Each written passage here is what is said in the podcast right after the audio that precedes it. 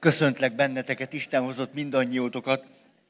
Ha annyit megtennénk most, csak egy pár másodperc erejéig, hogy ahol üres szék van, hogy ott tegyétek föl a kezeteket, légy szíves. Azért, hogy akik ott bolyongtok, ti lássátok, hogy ó, van ott még üres szék bőven. Még egy picit tartsátok, létszi. Létszi, itt van egy ötös csoport, ott egy nyolc szék. Hát itt az, az használhatatlan ott. Köszönöm szépen, köszönöm, köszönöm, köszönöm. Na, akkor belecsapunk. Tudjátok, csak a rendkedvéért mondom nektek, hogy az utolsó sémáról beszélünk. Volt 18 sémánk. Ez az utolsó. De most nem mondom el mind a 17-et, ami ezelőtt volt, mert azt hiszem 5 évvel ezelőtt kezdtünk el róla beszélni és hogy nem látnám ennek túlságosan értelmét. Viszont annak igen, hogy egy röviden visszatérjünk arra, hogy tulajdonképpen miről van szó, már csak azért is, mert megosztom veletek ezt az élményemet, bár egyszer-kétszer már megtettem, hogy mikor elkezdünk beszélgetni, önismereti csoportokban, valamilyen sémával kapcsolatosan valami előkerül, az a tapasztalat, hogy amiről én azt gondolom, ti mind tudjátok, valójában erről szó sincsen. Tehát éppenséggel hiába mondom el ötször, az egyáltalán nem jelenti azt, hogy az nálatok tudásként megjelenik, ami éppenséggel semmilyen rendkívüli információt nem hordoz számunkra, hiszen a kommunikáció egyik alapszabálya, hogy a kommunikáció tartalmát a befogadó fél határozza meg. Ennyi, tehát ti vagytok a főnökök, én pedig jártathatom a szám egész nyugodtan. Úgyhogy csak azért a 18. séma büntető készenlét. Nem biztos, hogy ez a legjobb fordítás, de nagyon jól mutatja azt, hogy aki ebben a sémában szenved, és minden sémának van négy eleme, érzések, gondolatok, szelektív emlékek, ezekhez kapcsolódó testi, fizikai állapotok. Olyan sémákról beszélünk, amelyek gyerekkorban alakulnak ki. És most csak annyit, hogy erre a sémára az jellemző, hogy aki eh, elsősorban gyerekkorában, hiszen ez a témánk, valamit nem tesz jól, valamit elront, hibázik, téved, egyszer csak olyan szülői, vagy nagyszülői, vagy pedagógusi magatartással találkozik, hogy a tévedést, a hibát, a bűnt, a rosszat, persze abból a szempontból nézve, aki éppen büntet, azt gondolja, hogy az egyetlen reális válasz a rosszra, a tévedésre, hibára, gyöngeségre, sőt esendőségre is, hogy a bűnös meg kell büntetni. Ezért ő neki bűnhődnie kell, ezért ő fölötte ítéletet kell tartani, és szemet szemér, fogad fogér. És aki ezzel a sémával él, tulajdonképpen szinte kizárólag arra koncentrál már felnőttként, hogy ki mit csinál, vagy mit nem csinál, mit mulasztott, nincsenek szándékok, nincsenek körülmények, ezeket nem mérlegeljük, és ha valaki valamit mi szempontunkból rosszul tett, akkor őt meg kell büntetni, neki bűnhődni kell, és mi ítéletet tartunk fölötte. És tulajdonképpen az, ami iszonyatosan fájdalmas annak, aki ezzel a sémával él, hogy amikor éppen a büntetés szakaszában vagy, akkor szinte fölfüggeszted a kapcsolatot. Az a jelenség valahogy így figyelhetjük meg, hogy akkor addig az egy napig, egy hétig, egy hónapig, ki tudja meddig, ameddig te büntetsz, és azt mondod, hogy őnek most bűnhődni kell, addig minthogyha nem is az lenne a kapcsolat köztetek, amiről a másik azt gondolta, hogy ez a ti kapcsolatotok. Hogy mintha megszűnne ott egy meghitt viszony, megszűnne egy férfeleség viszony, megszűnne egy baráti viszony, mintha azt fölfüggesztenénk addig az ideig, és amíg én azt nem mondom, hogy jó, most már akkor megbűnhötted, most már akkor, akkor, mint hogyha megint fölvenném a fonalat. Hát nem csoda, hogyha valaki ezzel a sémával él, nehezen talál tartósan barátokra. Hogy a férje feleség, aztán a gyerekei előbb-utóbb. Ah,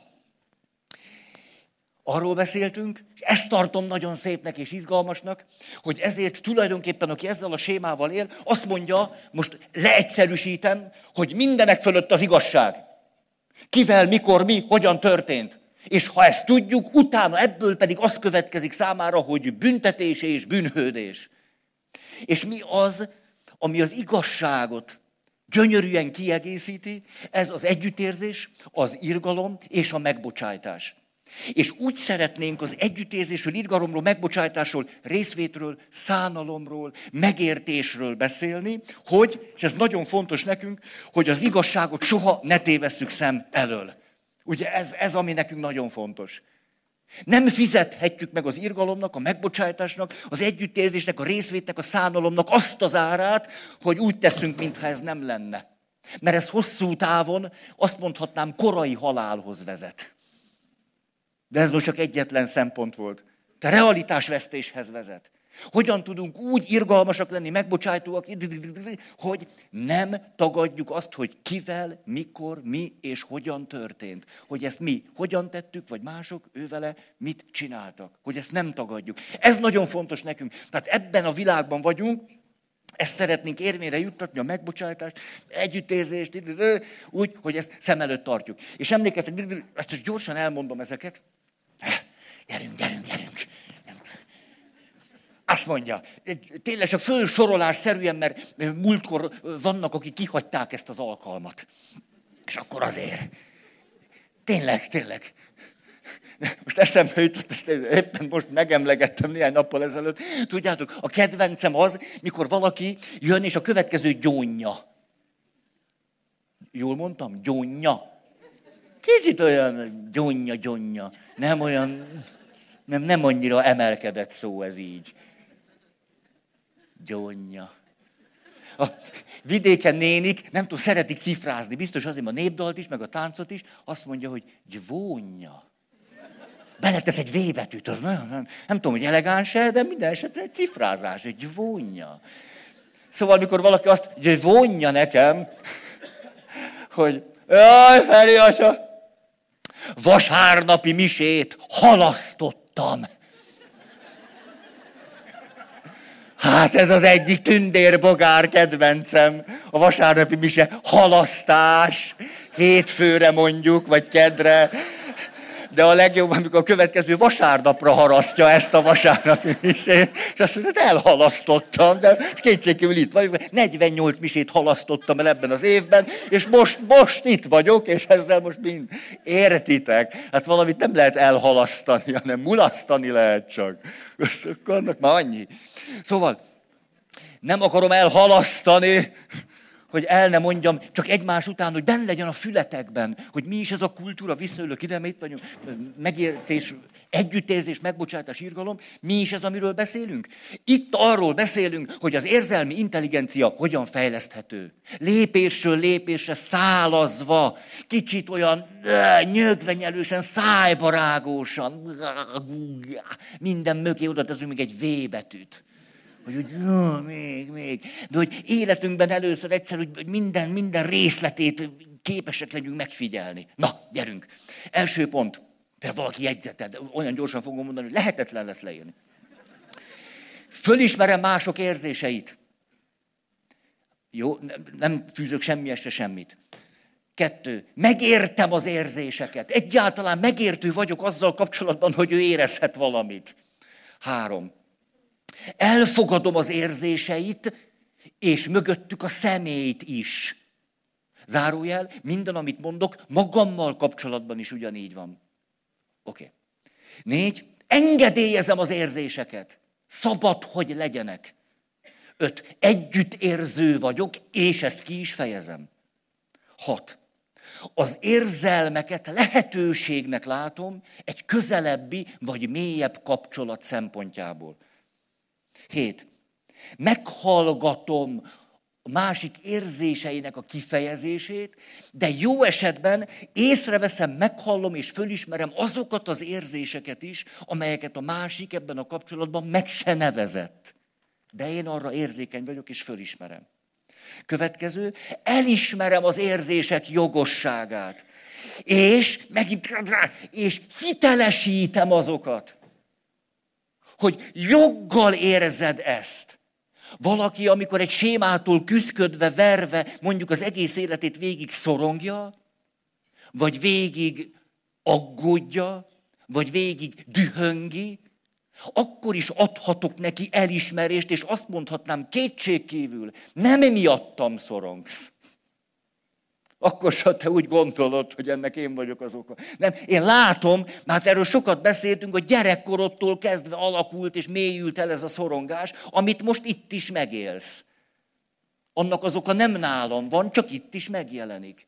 Ezzel együtt tudom hitelesíteni a szorongásod, és azt tudom mondani, miután végigmentem már ezeken az előző pontokon, hogy nagyon megértő tudok lenni, hogy benned ez a szorongás van, még ha nem is én vagyok az oka. Ha, ez nagyon nagy dolog. Oké. Okay. Következő. Kilenc. Igyekszem megnevezni az érzéseket vagy érzelmeket, a sajátomat vagy a másikét. Nem azért, hogy ezzel valamiféle, nem tudom, ilyen diagnózist adjak, hanem ha megnevezem, már ez is egy nagy segítség, akkor már kézbe tudtam venni. Már rá tudok nézni. Akkor már nem csak itt van, és csinál velem akármit, hanem kiebb raktam a megnevezéssel, akkor már tudom, hogy miről is van szó, hogy mit tudok azzal kezdeni. Oké, okay, gyerünk. És itt kezdtünk el, ez milyen izgalmas volt, emlékeztek, arról beszéltünk, hogy már most megértettük azt, hogy ha valaki az érzelmi intelligenciában valóban szeretne növekedni, valahova jutni, előbb-utóbb az igazságra szüksége lesz. Az érzelmi intelligenciának az igazság a kiegészítő értéke, mert az, az, a megértés, az együttérzés, a megbocsátás, az irgalom és az igazság és az igazságosság egymást kölcsönösen megalapozzák, föltételezik és kiegészítik azon kívül pedig átjárják egymást. Föltételezik, kiegészítik, megalapozzák és átjárják egymást. És itt a tizedik pontnál ez egyszer csak kimondásra kerül. Hogy az érzelmi intelligenciában előre akarok jutni, egyszer csak határok kijelölésére lesz szükségem. És itt a legalapvetőbb határok kijelölése az, hogy képes vagyok megkülönböztetni azt, hogy mit érzek, és hogy mit csináltam. Hogy nagyon féltékenynek érzem magam, megnéztem az e-mailjeidet, amíg zuhanyoztál. És a kettőt nem mosnám össze. Mert a kettő nem ugyanaz. Tehát akkor elkezdek megkülönböztetéseket, határokat, és azt mondom, igen, hát tudod, rettenetesen féltékeny tudok lenni. Most egy folyamatban vagyok, most kezdek ráeszmélni arra, hogy a féltékenységemnek mennyire vagy te oka, hogy gazember vagy-e vagy nem. Ez még nem derült ki. Vagy pedig hát én nagyon sérült voltam, az anyukám, apukám megbízhatatlanul szeretett, nekem az az alapélményem, hogy a szeretett személy állandóan eltűnik és elárul engem. Ezért hozzá, hogy gyári féltékenységem van. És ezért ez, ez, ez egy sémának a része, és ezért még bárkivel együtt lennék én bennem, a féltékenység mindig föl támadna és föllázadna az intimitással szembe. Mindig. Most kezdem el megpróbálni megkülönböztetni, hogy mikor jogos a féltékenységem, hogy tényleg megígértél valamit, és nem csináltad. Sőt, na. Vagy pedig mikor szól én rólam. Á, tehát a, a, a tizedik pont, csí, itt egyszer csak elkezdünk, most már tényleg elkezdünk gondolkozni. Ja, most hát az érzésekkel már tovább nem tudunk jutni. Tehát határokat húzunk, megkülönböztetéseket teszünk. És igen, jól van, gyerünk. Annyi mondani valóm van, értitek, hogy már gyerünk. Tizenegyedik pont, célok kitűzése. Mindezt éreztem, és átéltem, és nem ragozom. Jó, és most mi a célom azzal, hogy ez történt, és én ezt éltem meg, és most ezek az érzések vannak bennem. Hűtlen voltál hozzám, elárultad a titkomat, kiadtál engem, egy társaságban rosszat mondtál rólam. Igen, ez nekem nagyon fáj, vagy dühös vagyok, vagy csalódott, vagy ingerült, vagy frusztrált, és mi a célom most ebben a helyzetben? És a célkitűzésnek óriási jelentősége van. Mert a következő pont így szólt, a lehetséges megoldások kidolgozása. Na de hát akkor tudok lehetséges megoldásokat kidolgozni, ha megvan a jó kis célom. Höj, ha nem határozom meg a célt, annyi nekem. És emlékeztek, itt most kell a három szék, de ne legyen két fekete. Na.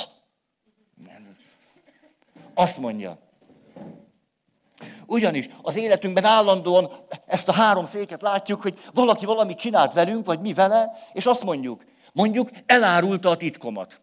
Kiadott engem. hátam mögött rosszat mondott rólam. Azt mondom, na, ha én most ordítanék vele, vagy beolvasnék neki, úgy, én is megcsinálnám vele, szemet szemér, fogad fogér, ez jogos lenne.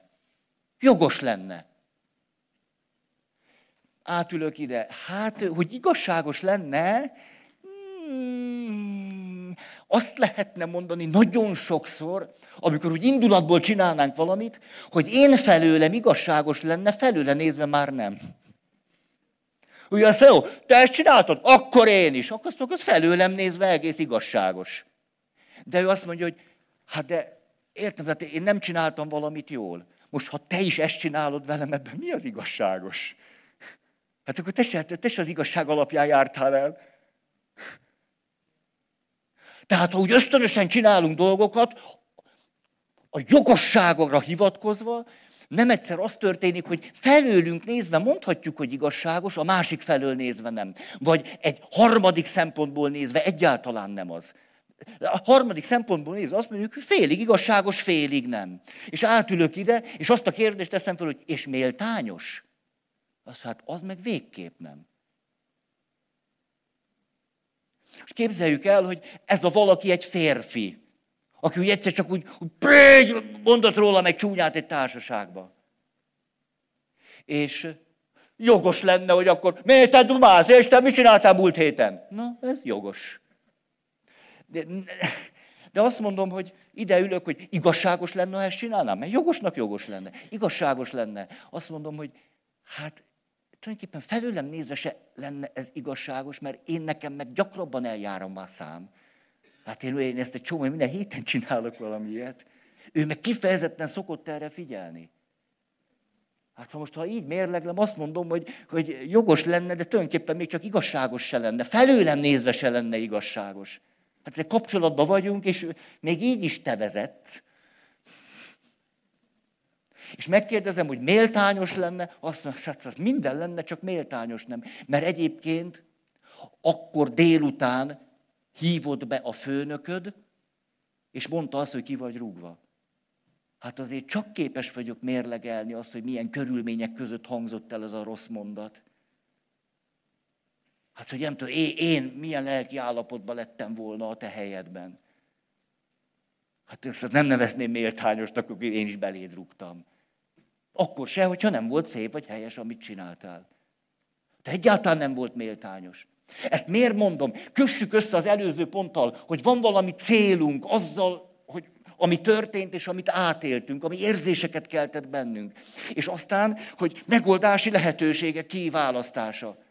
Hát, ha megvan a célom, azt mondom, hát tulajdonképpen most ide jövök. Rendben van, ez történt, én ezt érzem, dühös vagyok. Mi a célom? Mondjuk az a célom, hát te a feleségem vagy. Hát vagy a férjem vagy. Most ezt mindjárt át is élem, így nagyon hogy hát én veled akarok élni. Hát egy, egy, egy tartós, elégedett kapcsolatban szeretnék veled lenni. Hát az a célom, hogy, hogy akár mi is történik, ezt a kapcsolatot mi erősítsük. Ezért az van bennem, hogy az életnek ezek a nehéz pillanatai tulajdonképpen lehetőségek arra, hogy szorosabbá váljék a kapcsolatunk. Hogy kifejezhessem azt, hogy téged úgy szeretlek, ahogy senki mást. Hát mert te vagy a férjem, vagy a feleségem.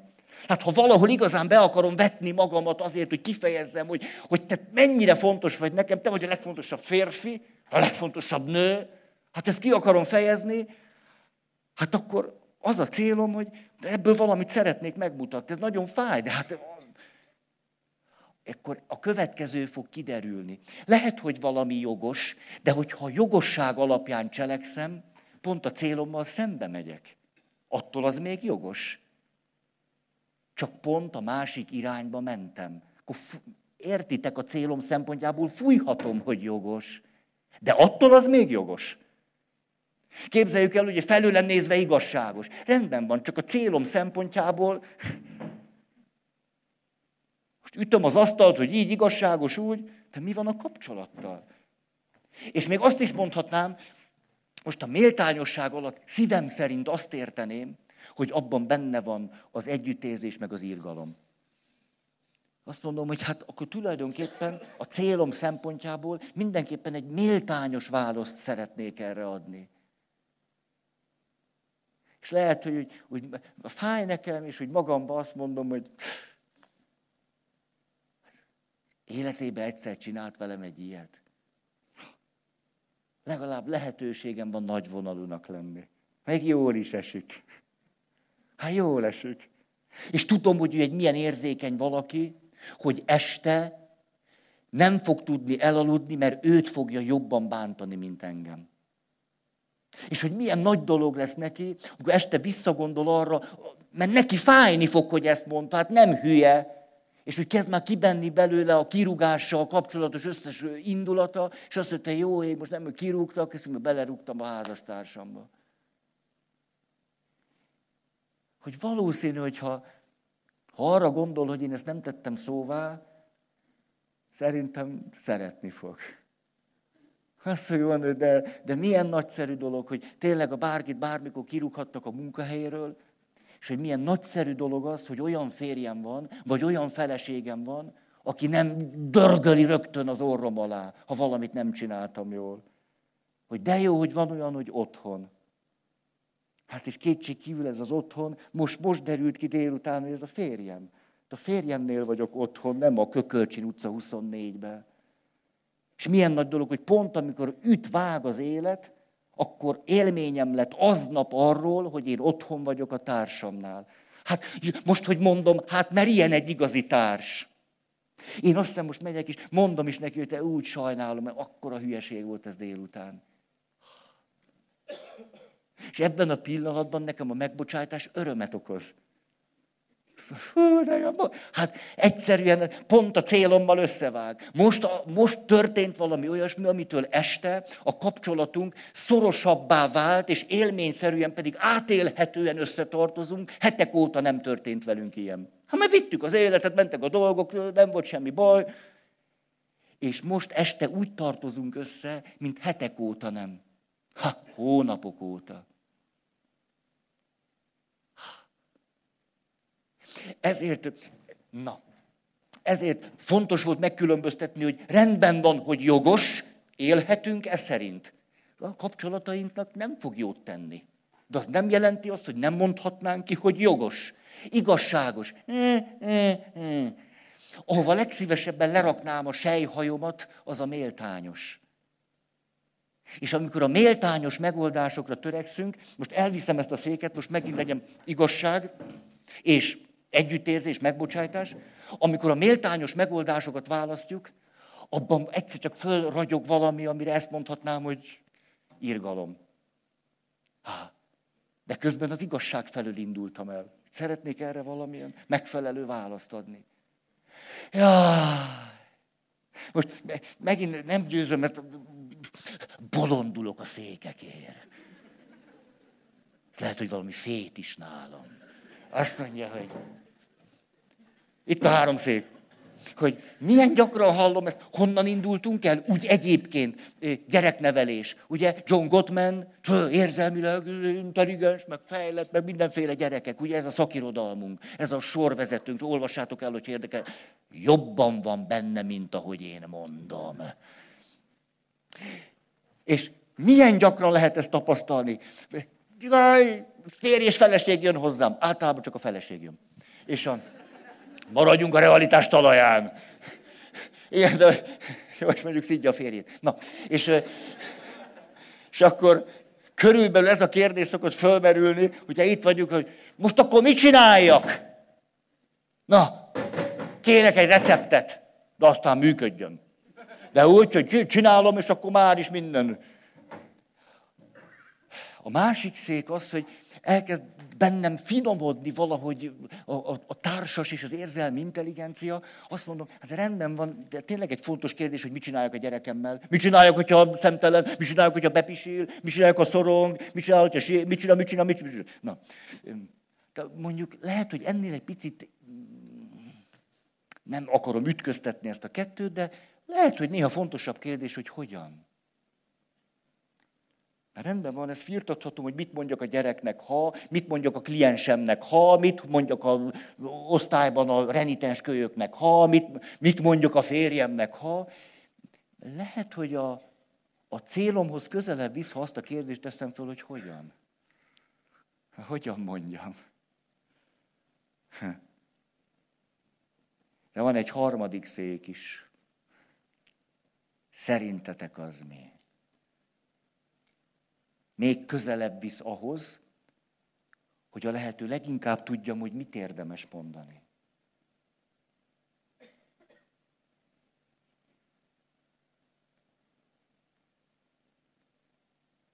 Nem gondolom, hogy kéne tudni. De most miért kéne tudni?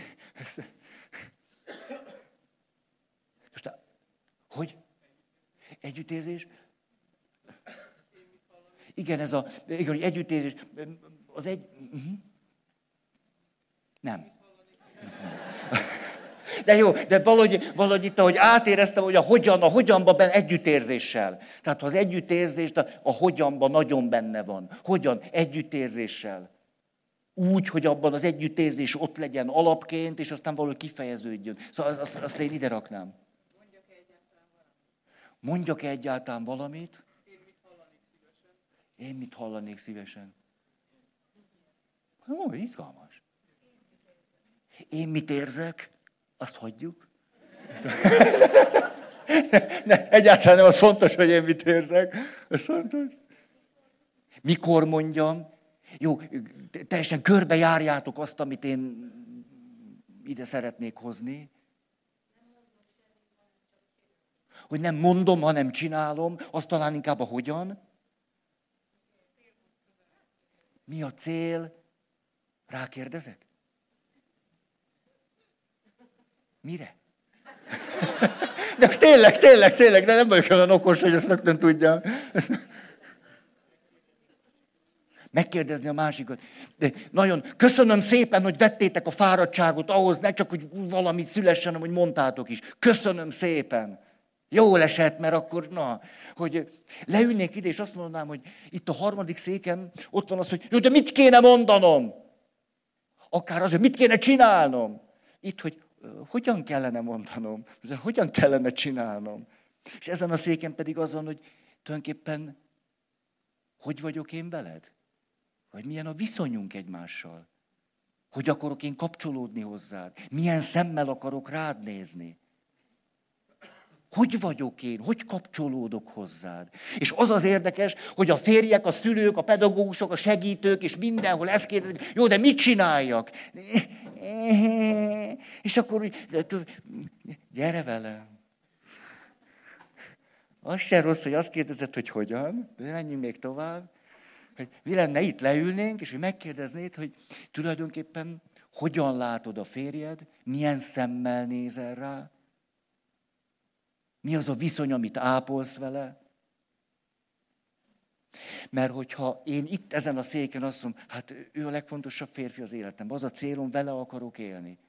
El tudom fogadni az élet, nagyon ágas, bogas, egy csomó probléma van, nehézségek vannak. Hát az a férjem nem tökéletes, pont úgy, mint én. Hogy hát én nagyon értékes embernek látom. Nagyon. Nagyon. Sőt, hát, hát csak egy férjem van. Na, hát akkor rendkívüli. És hogy ezért szeretnék megbecsüléssel nézni rá. Hát itt tisztelettel. Aztán ezután azt hiszem, hogy nagyon, nagyon értékelve az összes nagyszerű dolgot, amit értem eddig tett. Hát egy csomó mindent csinált. Jó, ezt most nem akarom ragozni, hogy hogyan. És amikor, amikor kristályosodik bennem, hogy hogyan akarok ránézni, egyáltalán mit, mi, mi az a viszony, amit én szeretnék vele. Hát abból szinte már következik, hogy hogyan mondjam. Egy csomó mindent abban a pillanatban kizártunk, ha meg tudjuk mondani, hogy milyen szemmel nézek rád. Hogy kinek látlak téged, hogy téged értékelek, és fontos vagy. Akkor a hogyan szinte adódik, mert egy csomó minden kiesett, néha kell egy kis segítség, rendben van. És ebből pedig már szinte adódik, hogy, hogy mondjuk körülbelül mit fogok mondani, és mit nem.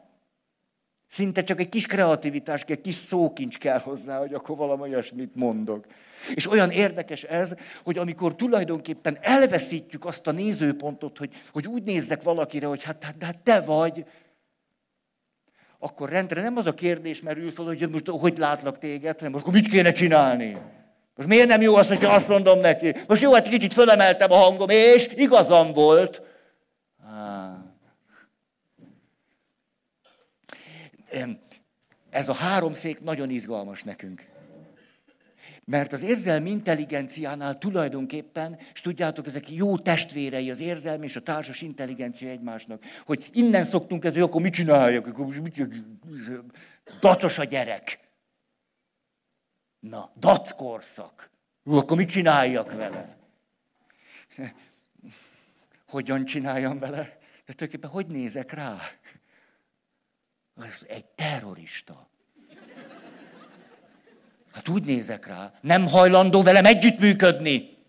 Nagyon sok szülő így tekint a gyerekére. A gyerek kifejezi az érzéseit, és a szülő ezt úgy értelmezi, hogy az a piszok, büdös kölyök nem működik velem együtt.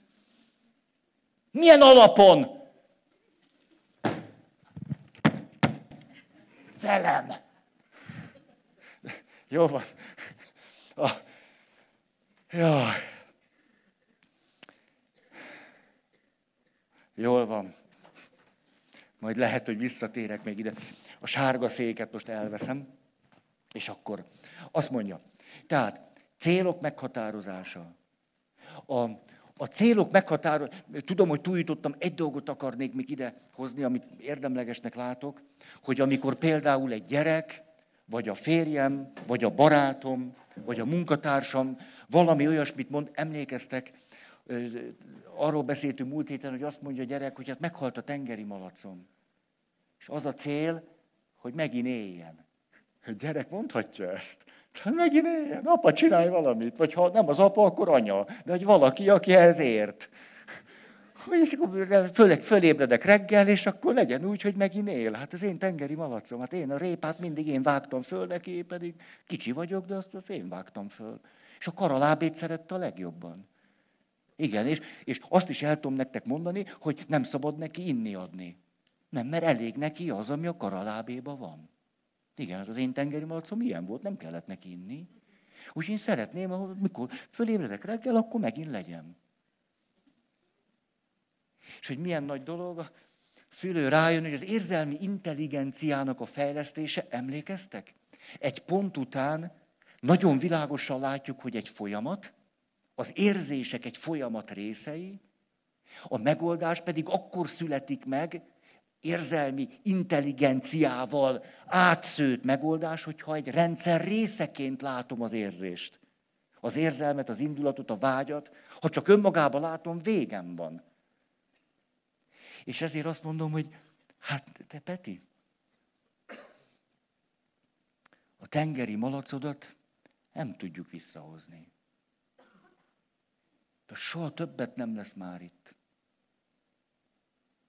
És akkor gyerek zokog, és hogy, és nem tudom, csapkod, és de apa, ez nem igazság, hogy a testvérem tengeri malaca él, az enyém meg megdöglött. Hát tudjátok a gyerekek. És hogy milyen nagy dolog, éppen most fejlesztődik az ő érzelmi intelligenciája. Két okból az egyik, hogy ő az érzéseinél lehet, én komolyan veszem azokat, és még mindig erről beszélgetünk. Hát én mondhatom felnőtt, hogy érti, de egy rohadt állat. Nem is került sokba. Veszek majd a kétszer nagyobbat, hülye gyerek. Jó, lesz angóra tengeri malac, össze, vissza fog állni a szőre, ne rinyáljál már, kinek van ideje erre? Én egy cégvezető vagyok tengeri malac. Érte, leállnék izé, sírdogálni minden tengeri malac tetem mellett, akkor mit gondolsz, mennyi lenne a profit, te szerencsétlen. Majd én fölkészítelek az életre. Ez semmi, öcsém. E tudnád, mennyi veszteség van az életbe. Apámról nem is beszélve, amit ő ilyenkor csinált volna. Még örülj neki, hogy csak kiabálok, te. Hát, hogy a séma világába egy kicsit betekintsünk. Tehát, és a, tehát milyen nagy dolog, hogy de nem ezt csinálom, hanem itt ülök vele, és ő most dühöng, és dühös rám, és nem érti, és olyan, de képzeljétek el, hogy egy apa megjelent a három éves kislányával. A három éves kislány, itt volt a karjám, tehát megvárták, hogy vége legyen a misének, és a, de ott voltak végig, értitek, tehát nem csak úgy bejön. És és akkor az apa vitte a szót, és a három éves kislány itt volt, és azt mondja, hogy csak ti is lássátok, mi a gyereket is, és akkor azt mondja, hogy elhoztam a lányomat, mert a lányom szeretne valamit kérdezni tőled. Ó, három éves. Honnan, látjátok, az ilyen szakmaiság azért, az bizony jó. És akkor a kislány a következőt kérdezte, hogy Feri atya, Jézusnak miért kellett meghalni?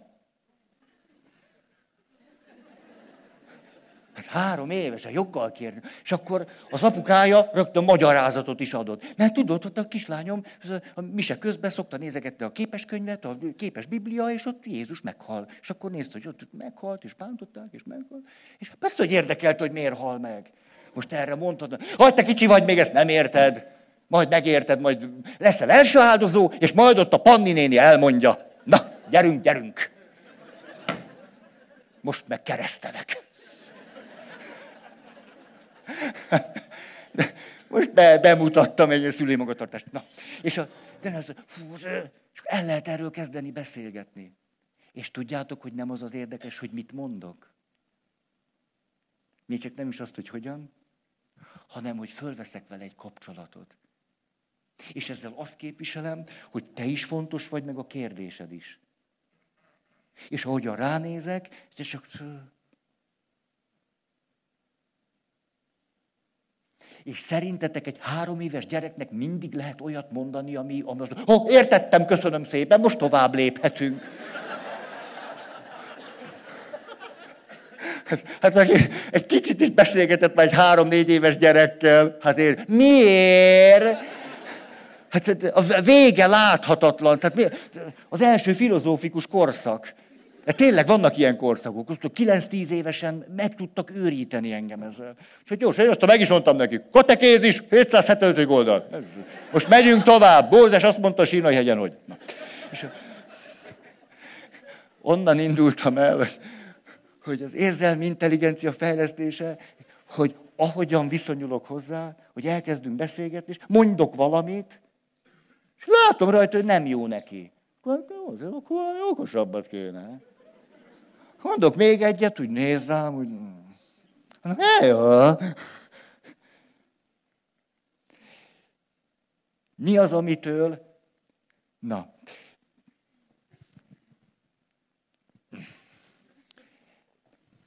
Miért hoztam ezt ide? De tudom, az most nem... Nem időt akartam nyerni, néha van ilyen, hogy, hogy azért, mert az is lehet, hogy olyan célt mond egy gyerkőc, amit el tudunk érni. És akkor viszonylag könnyebb nekiállni azért a célért együtt dolgozni, beleértve, hogy az érzéseivel közben valamit csinál ő maga. Miután én is csinálok vele valamit, ahogyan ő érez. De van úgy, hogy a gyerek egy olyan célt tűz ki, amit nem tudunk elérni. De én vele vagyok, és tulajdonképpen ott vagyok, és az, hát tényleg van, van olyan, hogy, hogy valamit nem tudunk már jóvá tenni. Vagy valami tényleg, hogy, hogy... És mi történik? Az első lépéseit teszi meg, olyan értelemben tudatosan, hogy már most szóvá tudja tenni a nehézségét, mondjuk a gyászmunkának. Hogy mit jelent az, hogy valamit, valamit elengedek. Hogy valamire azt mondom, hogy ezt most nem tudom már kézben tartani. Hogy a legjobb, hogyha elengedem. Titeket szokott idegesíteni, mikor valaki segítő azt mondja nektek, most már engedd el. Ismerős ez is. És van elég szabadságot, de hogy? Hát hogy csináljam már? Megőrülök, már öt éve tart. A szerelmes voltam, ott hagyott öt éve, nem tudok senkivel járni. Engedd el. De hogy? Hát este csak rá tudok gondolni. Nézem, mindig nézem a Facebookon, kirakosgatja, megőrülök. Na. Szóval, mikor a gyerekkel beszélgetek a tengeri malacról, akkor az történik, hogy megállapodunk abban, hogy tulajdonképpen a tengeri malac tulajdonképpen jó helyen van. Tudod te azt, hogy a tengeri malacok ott vannak a mennyországban? A tengeri malacok, mennyország, miért nem inkább itt? Hát, most meg tudom érteni, hogy de tudod, az a tengeri malacnak is nagyon jól esik, hogy úgy előbb-utóbb egy olyan helyre kerül, ahol mindig van karalábé. De nem, de én akartam neki adni a karalábét. Hát, ezt megértem. Nem? Répa is van mindig. Na, szóval, elkezdünk tulajdonképpen közösen egy gyászmunkát, hogy hogy kell valakit, vagy valamit elengedni. Hogy erre lehet időt szánni, lehet kapcsolatba lenni, és a, a veszteség nem kell azt mondani, hogy most nincsen, és akkor mi történik, és akkor most ez az érzésem van, és akkor mit lehet vele kezdeni, hogy ennek vannak hullámzásai, és másnap jön és megkérdezi, hogy de biztos, hogy nem, nem jön vissza. És akkor mondhatom, hogy egyszer már megbeszéltük. Nem, hogy fú, látom, hogy mennyire fontos volt neked ez a tengeri malac. Hát most hallom, mert most már kétszer kérdezted meg. Hát nem, hát hall, hát akkor nagyon fontos lehetett. Hát ezt szűrtem le belőle. Ó, akkor megint egy kicsit időzünk.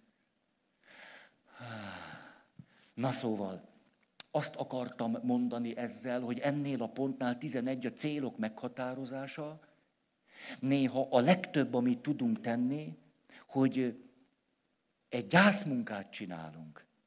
A gyerek nem tudja még olyan pontosan, mint mi, hogy mi az, ami reális cél, és mi az, ami nem.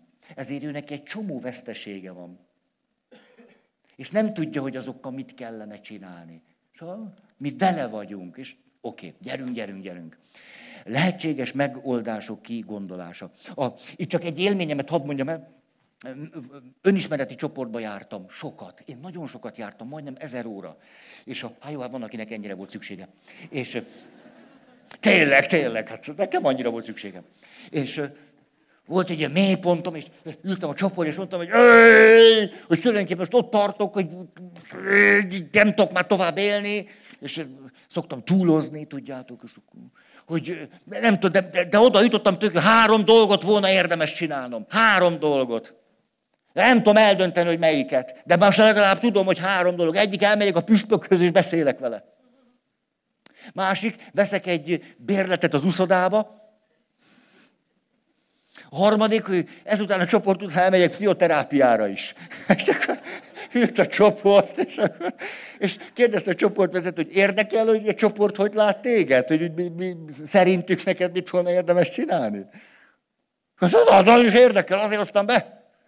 És akkor a csoport azt mondta, hogy hát a legfontosabb az lenne, hogy vegyél egy bérletet az uszodába.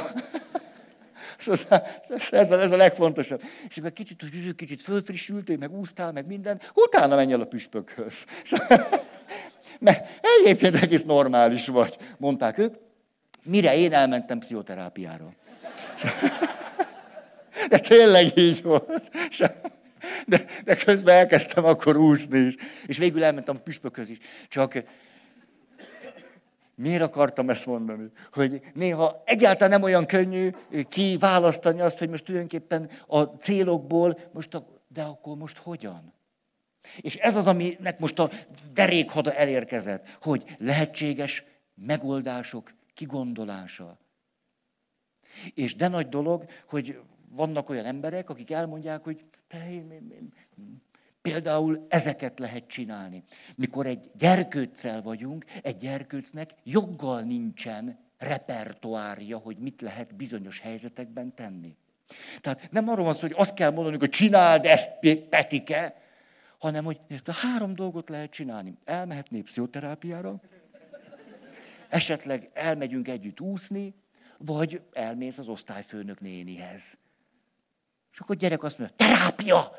Na, nem, ezt akkor rögtön kizárja, és azt mondja, hogy, hogy akkor menjünk úszni, de apa, te is jössz. Ah. Tehát, hogy minél nagyobb bajban vagyunk, annál beszűkültebbé szoktunk válni. Ezért az az érdekes, hogy valaki, miután ő nem olyan beszűkült, mint én, egyszerűen csak azt mondja, hogy te például én ebben a helyzetben azt csináltam, hogy sose jutott volna eszembe. De milyen jó ötlet.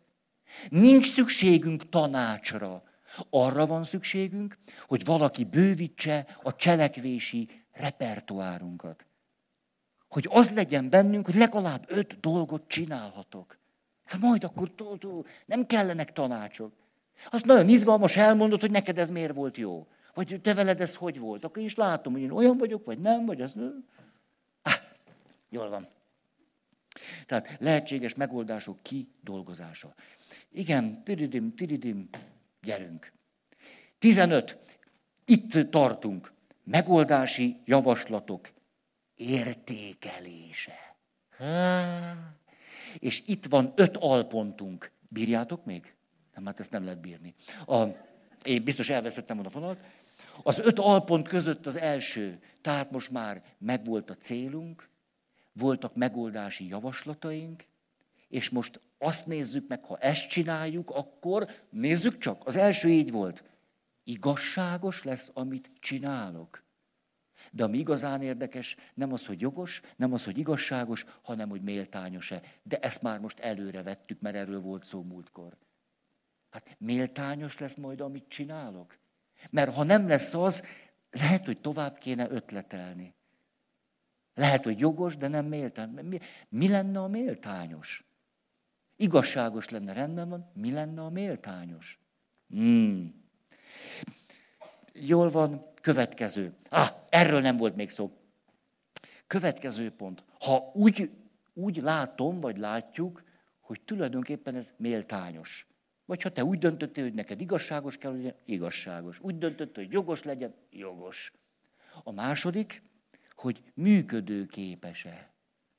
Te rendben van, erre jutottunk, és ez működik.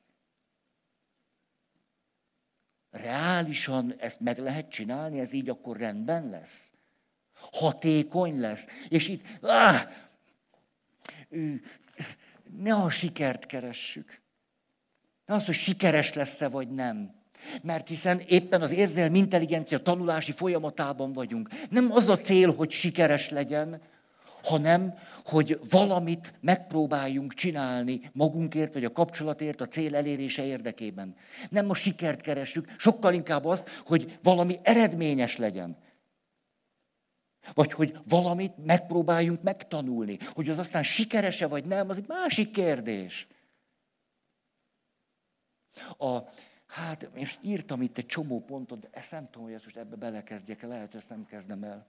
Nem tudom, most nem, nem hiszem, hogy ezért jöttetek, majd legközelebb elmondom. Nem tudom, mert ki, ki, tudja, lehet, hogy csak így ide, ide dobom nektek. Mit szólnátok? Hogy Csaba testvérnek egy gondolatát olvastam. Böjte Csaba testvér. Idézem. A mai egyház a sarokban ülő petrezselymet áruló vénlányhoz hasonlít. Mai Magyar Katolikus Egyház. Még egyszer elmondjam? A mai Magyar Katolikus Egyház a sarokban ülő petrezselymet áruló vénlányhoz hasonlít.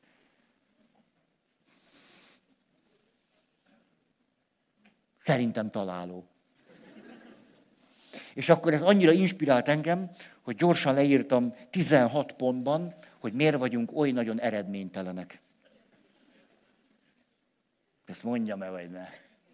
Mondjam, tényleg? Hát, akkor csak így nem, nem magyarázkodok, jó? Az a meglátásom, hogy döbbenetesen eredménytelenek vagyunk. Ennek van legalább 16 oka, ezeket akkor csak így ide, ide hányom nektek. Mindig akkor ülögetni fogok. Az egyik, elmondom, hogy mik a gyöngeségeink. Az egyik, hogy mondjuk legyen a fekete, de tudjátok, mi lesz benne az érdekes? Hogy ha föltesszük ezt a kérdést, miután, hogy ez igazságos-e, hogy, hogy eredményes lesz-e, tehát reális-e, megvalósítható-e, akkor azt kell mondanom, hogy minden, amit csinálunk, abban nagyon sok igazság van. Kifejezetten csak nagyon eredménytelen. Igaz és eredménytelen. És ezért a végén nem jutunk sehova. Tehát amiről most beszélni fogok, azt mondom, 16 pontot fogok mondani, egytől egyig igaz és eredménytelen. Hát ezért van egy második pont. Igaz, akkor már csináljuk is. Jól van. Ez csak így. Akkor. Ülök a fekete széken, igaz, sok szempontból alapvetően igaz, ha így járunk el, eredménytelen. Első, hogy úgy tekintünk a másikra, hogy az ember rossz. Az ember, az ember rosszra hajlik. Tehát így mondanám, hogy ez az igazsága a kijelentés. Az ember rossz, hát képesek vagyunk rosszat csinálni mindenki, mindenki tökéletlen. Na.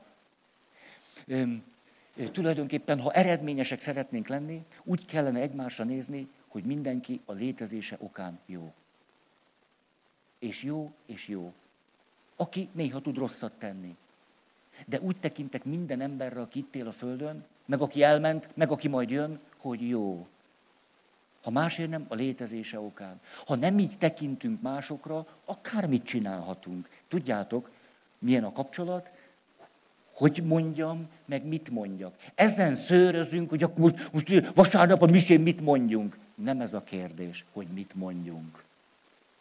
Még csak az se, hogy hogyan, hanem, hogy hogyan látjuk azokat, akik ott ülnek.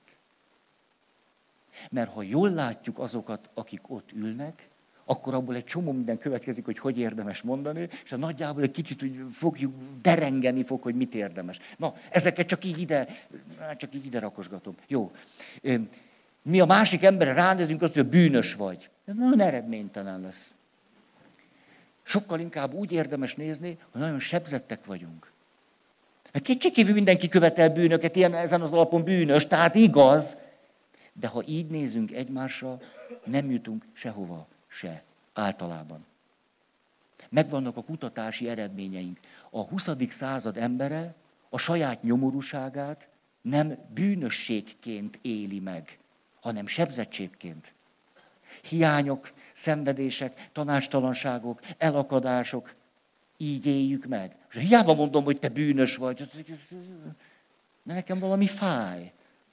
Ezt nem értem, ezt az elszúrtam, pedig jól akartam csinálni. Ezt nem tudom, hogyan kellene. Mondom tovább. Harmadik, mi mindig úgy tekintünk másokra, hogy alapvetően társas lények vagytok. Hát ez nagyon igaz, csak hogy a ma embere alapvetően mm, individumnak látja magát. Mm. Tehát ezért a templomban is úgy nézem, hogy ott individumok ülnek, akik egyébként társas lények.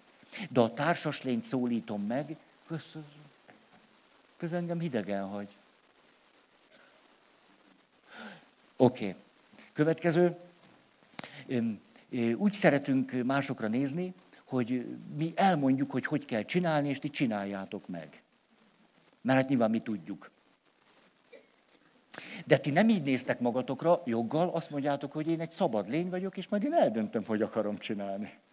Tehát segíthetsz abban, hogy mondasz ötleteket, vagy szempontokat, de én autonóm vagyok. Következő, hogy mi előszeretettel nézünk benneteket vallásos lénynek. De ti magatokra nem így néztek, azt mondjátok, mi spirituális lények vagyunk. Ezért, ha mi a vallásos lényekhez beszélünk, azt mondjuk, mi közöm nekem ehhez? Következő, előszeretettel nézünk úgy rátok, hogy azt mondjuk nektek, hogy nézzétek, Isten, vagy én, vagy az egyház, vagy a pap ezt várja el tőled.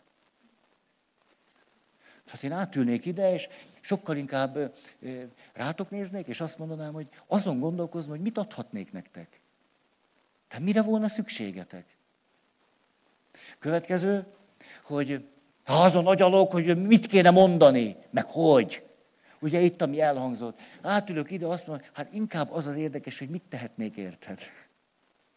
Az élet nagy kérdéseire nincsen szavakban válasz. Tettekben és kapcsolatokban adunk választ az élet legnehezebb kérdéseire. Ezért nem szavakat kell keresni. Nincsenek is rá szavak. Következő.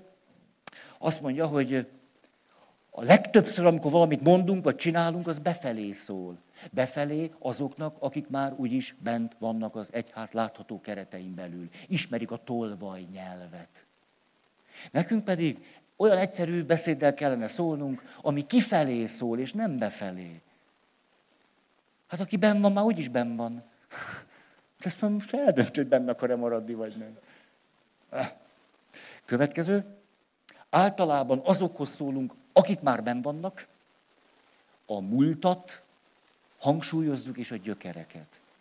Ezzel szemben, ha eredményesek akarnánk lenni, érdemes volna azokhoz szólni, akik nincsenek benne, a jövőnek dolgozni, és a gyümölcsökről beszélni, nem a gyökerekről. És itt megint megállnék, nagyon fontos a múlt és a régiek, és a, ez mind fontos, csak eredménytelen lesz, ha így csináljuk. Az igaz, de eredménytelen.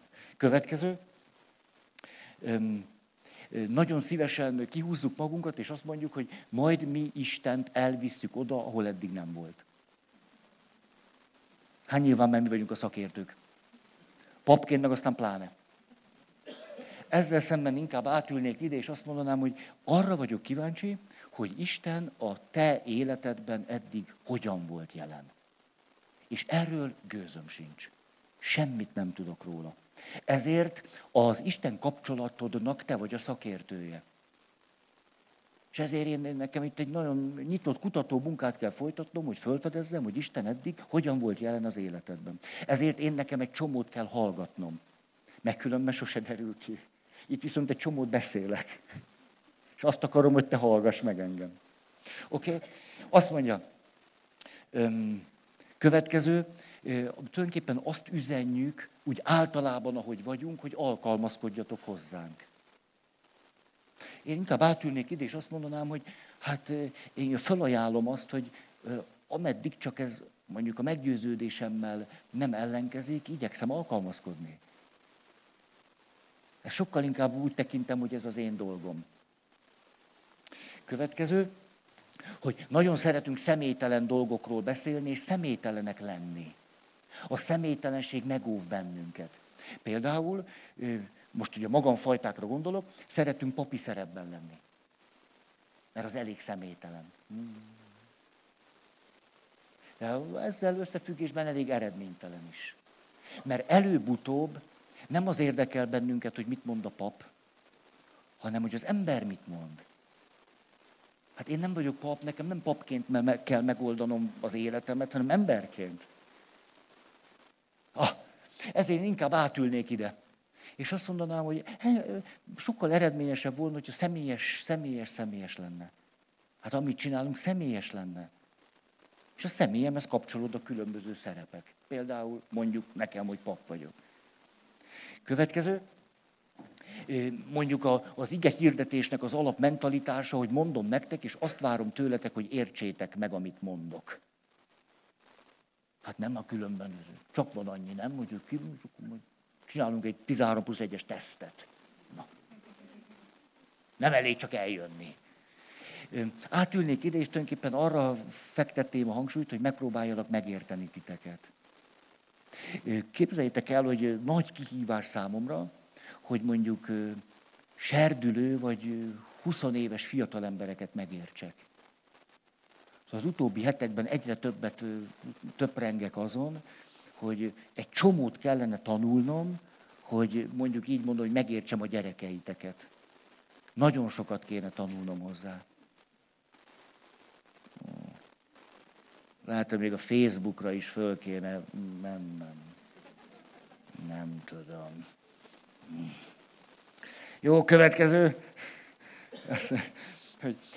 Az alap hozzáállásunk az, hogy hát keressél engem, vagy keres, keressetek minket, mert, mert hát mi tudjuk, hogy hogy kell élni.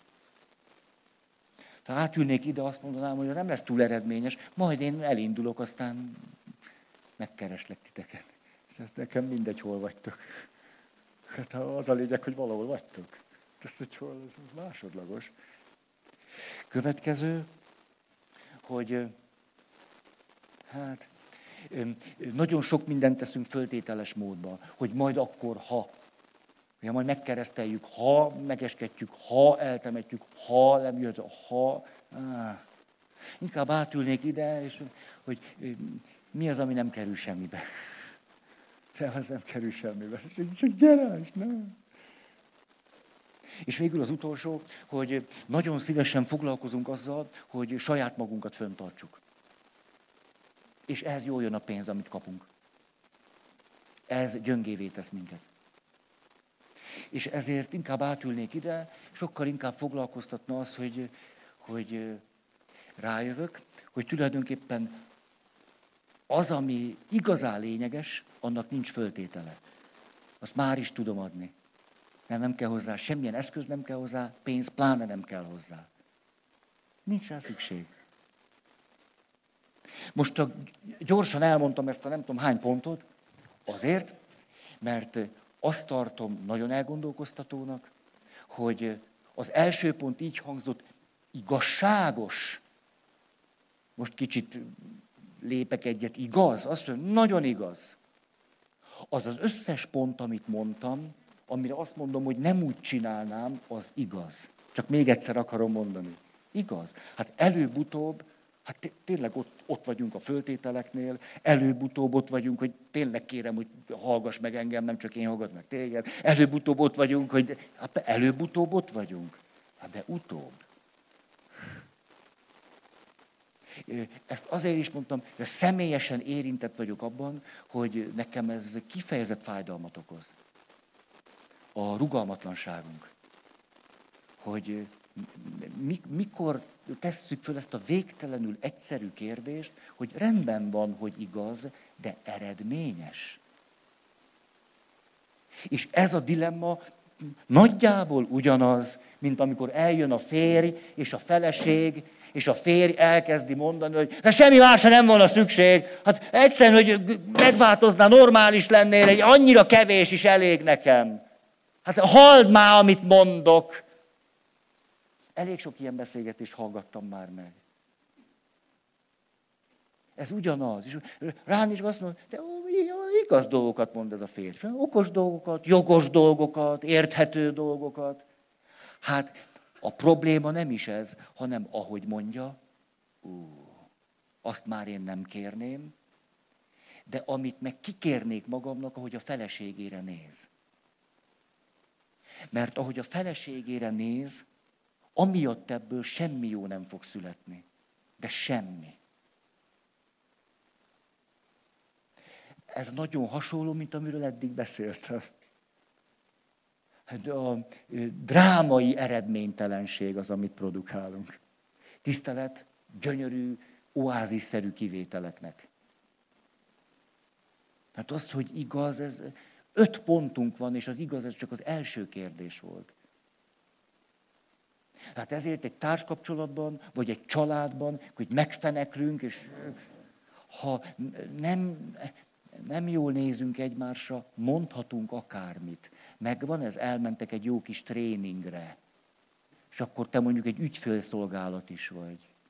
És akkor dolgozol valami, nem tudom én, valami nagy magyar vállalatnál. És akkor ott meg tudod, azt kell mondani, jó napot kívánok!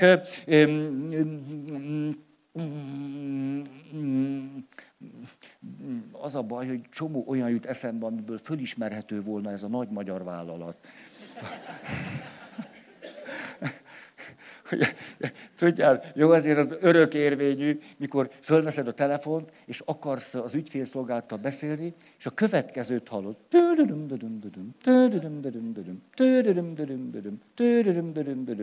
Az önhívása fontos nekünk. Az önhívása fontos nekünk. Az önhívása fontos nekünk. Az önhívása fontos nekünk. Összes munkatársunk foglalt. Kérjük, tartsa a vonalat, vagy próbálja meg később. Tüm, tüm, Az önhívása fontos nekünk. Tüm, tüm, És mennyi idő van még? még ez... Mert ez semmi volt ahhoz képest, amit szerintem mindannyian átéltünk már legalább egyszer. Csináltatok már olyan kísérletet, hogy azt mondtátok, nem érdekel a pénz? Ki? Csináltátok? De, de, hát én csináltam. Egy óra. Után raktam le. hát, mert ezt, ezt ki kellett volna számolni, és kb. hányszor hallgattam meg, az önhívása fontos nekünk. Ah, tehát, na jó, gyerünk. Hol van ez a ponty? Tehát a második kérdés így szólt, működőképes. Ez eredményes lesz, ez végig tudjuk vinni, ennek lesz valami haszna, értelme. Harmadik kérdés. Ugye a kérdéssor de felnőttekre is érdekes, tehát gyerekekre vonatkozik, biztonságos. Ezt csinálod, és ez biztonságos. Az jutott eszembe, hogy nem egyszer érzéseket, érzelmeket átélünk, és olyan megoldásaink vannak, amelyek tulajdonképpen akárhogy is felnőttek vagyunk, hosszú távon biztosan, hogy nem biztonságosak. Hát mondjuk egy nagy csalódás után inni egy olyan... Na.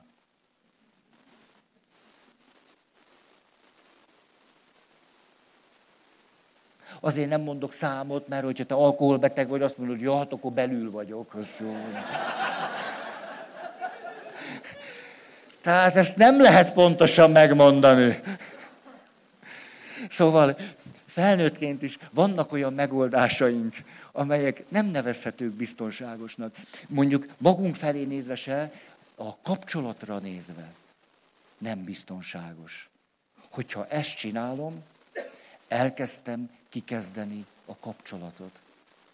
Hogyha bemegyek az osztályba, és ott elkürtölöm, hogy a Peti, a Peti elvette a tíz óraimat, mindenkinek tudnia kell róla.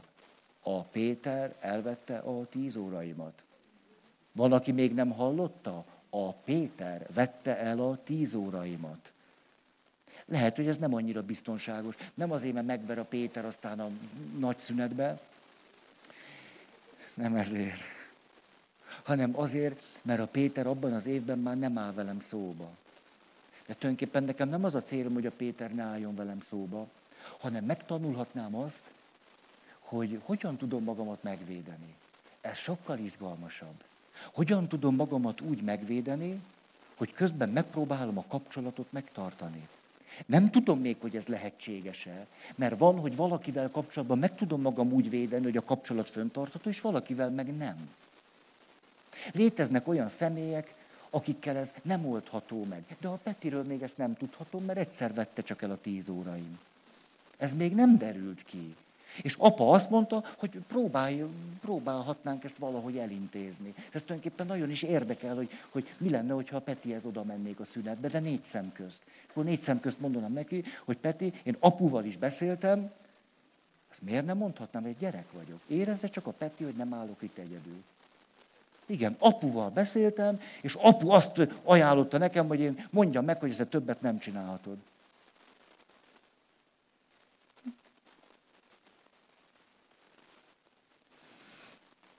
Hogy elhallgattatok.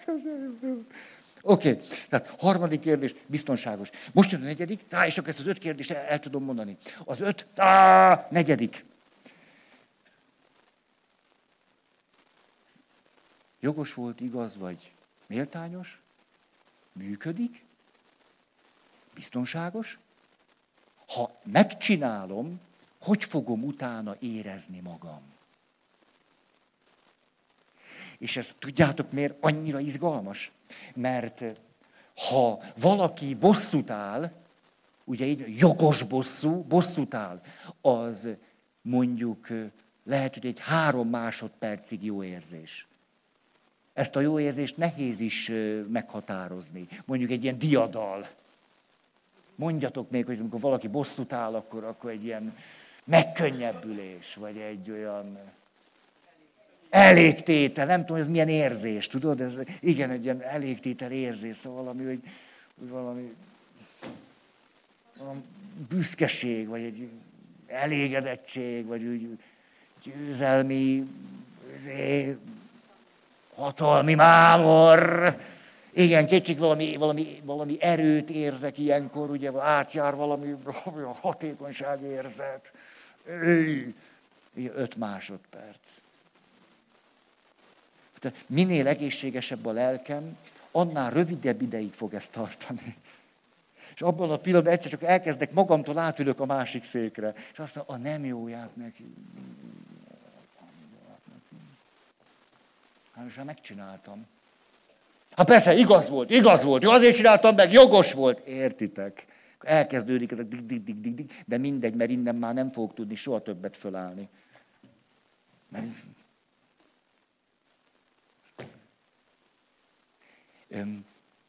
egy zseniális kép, volt egy arhaikus törzs, és az arhaikus törzsben egymást nyírták az egyik törzs tagjai a másik törzs tagjait, és azok meg viszont. És hogyha valakit elkaptak, aki természetesen kinyírt ebből a törzsből valakit, akkor a büntetése az volt, hogy beállították őt megkötözve a folyóba, és ott állt az egész törzs, és a másik törzs bűnös tagjának az áldozat hozzátartozói adhattak kegyelmet, vagy mondhatták azt, hogy lökjük, vagy lökjék bele a sebes folyóba. De úgy volt, hogy ott a sámán vagy a törzsfőnök még mielőtt eldöntötték volna, azt mondták. A két választás a következőt jelenti, hogy mondhatjátok azt, hogy vesszen a vízbe, és ez jogos volt, mert megölte a ti családtagotokat. Ebben az esetben együtt kell élnetek azzal a látványjal, ahogyan a víz őt elragadja. Vagy pedig mondhatjátok azt, hogy oldják el a köteleket, és mehessen a saját törzséhez haza. Ebben az esetben együtt kell élnetek azzal a fájdalommal, ami ebből következik. Most döntsétek el. A Loyolai Szent Ignác, hogyha olvassátok a lelki gyakorlatos könyvét, zseniálisan izgalmas, hogy ez nem a 20. meg 21. századi lélektani megfontolások jutottak el először ide, hanem azt mondja, betegségéből épül föl hónapokon keresztül, és azon gondolkozik, hogy hogy tudná eldönteni, hogy, hogy egy, egy döntése helyese vagy nem. És akkor azt mondja, rájöttem arra, hogy elképzelem, hogy ezt csinálom. Tehát akkor azt mondom, hogy pusztuljon a vízbe, hiszen jogos bosszút álltunk rajta. Szóval elképzelem, hogy a legmélyebb érzéseim mik lesznek ezután. A legmélyebb érzéseim. Azt mondja, akárhányszor elképzelem ezt, hogy pusztuljon, a legmélyebb érzéseim tulajdonképpen leginkább ezt tudnám mondani, hogy nyugtalan vagyok hogy ezzel egy nyugtalanságot idézek magamnál elő. Egy, egy olyan nyugtalanságot, ami, ami ez, egy, ez egy kényelmetlen, nagyon ilyen, ilyen fájdalmas, bántó, hullámzó erőségű nyugtalanság. Néha próbáltok úgy csinálni, mintha nem lenne, vagy nem tekinteni rá, vagy, de ez egy...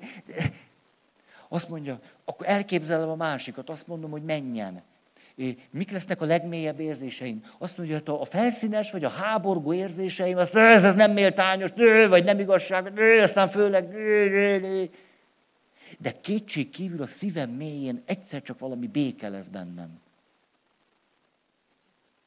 És akkor azt mondja a Loyolai Szent Ignác, hogy amit leginkább érdemes, hogy képzeljem el egy döntésem után azt, hogy a legmélyebb érzéseim, azok mik lesznek. És ő így nevezi, hogy valamiféle vigasz vagy béke költözik belém akkor is, hogyha egyébként a, mondjuk nagyon hevesen és a fölszínesebb érzései nagyon erőteljesek és fájdalmasak, vagy szenvedéssel együtt járnak, vagy... de a lelkem mégis megnyugszik. Ezért, csak azért akartam elmondani, hogy sok száz évvel ezelőtt is ugyanezek a témák fölmerültek. És azt mondja, hogy arra is rájöttem, hogy egy-egy ilyen helyzetet nem is csak egyszer érdemes megcsinálni, hanem ismételgetni képzeletben. Még egyszer, még egyszer. Biztos, hogy így van? Biztos, hogy így van? Biztos, hogy így van? És azt mondja, hogy ha minduntalan az jön ki, hogy, hogy igen, a lelkemnek a békéjét úgy tudom elnyerni, hogy ah, de az egy mély béke. Nem egy ilyen, revansot. Megvan nektek az az élmény, hogy megnéztek valami, valami ilyen amerikai filmet. Ezzel most nem minősíteni akarom. Ahol Arnold Schwarzenegger betárazik. De most már miután Chuck Norris is betárazott. És, és akkor jön mondjuk Mel Gibson, ő is betárazik. És mondjatok még egy nevet. Hát, Sylvester Stallone, Sly is betározott. És akkor, hogy betálkos, értitek, a másik, és akkor hátán is van, és, és akkor letarol minden, és hú, ez, ez, ez komoly volt, most a, a, a, nőkre nem tekintek, mert ti eleve nem nézitek. De mondjuk a férfi társaimhoz szólok, hogy, hogy ez, azért ez, na, na, ö, ö, és jövünk ki a moziből, azt, jó, jó, jó. Jó, de hát azért a feleségemnek meg kéne bocsájtani most. Ez. Szóval hogy ez a, az a lendületünk nem szokott olyan nagyon sokáig tartani. Kétség kívül az emberi léleknek van egy, van egy, van egy világ, ami ez nagyon tud szólni. Legalábbis a férfi léleknek biztos van ilyen része. A női léleknek meg nagyon. Csak ti sokkal rafináltabban tároztok be. Nem olyan látványos. Csak, csak az eredmény. Na jó, Oké, okay, tehát a, ő, teltelt az idő, akkor ötödik pontot nem tudtam elmondani. De mi lesz most azokkal, akik nem akarnak jönni jövő héten? A kedveteket gyorsan befejezem. Jó, és akkor, akkor nem kell jönni, és akkor értitek. De tényleg, hát miért? Ezen mi örültök, hogy persze szemétség most direkt, ne szórakozzon velünk. Az ötös, de ezt nem fejtem ki, csak mondom. Tehát a negyedik ez volt, hogy hogyan fogom érezni magam tőle, ha így járok el, és mi lehet az ötödik? Igen, ó, ez egy nagyon szép. Mi lesz a kapcsolatunkkal? Ez a rendszer szemléletű kérdés. Ó, nem is, nem is tartok itt. A, de tényleg nem. Az ötödik kérdés az így szól, hogy mások hogy fogják érezni magukat. Én így fogom érezni magam. És mások. De ez kifejtést érdemel. Hát ez lesz a következő alkalom.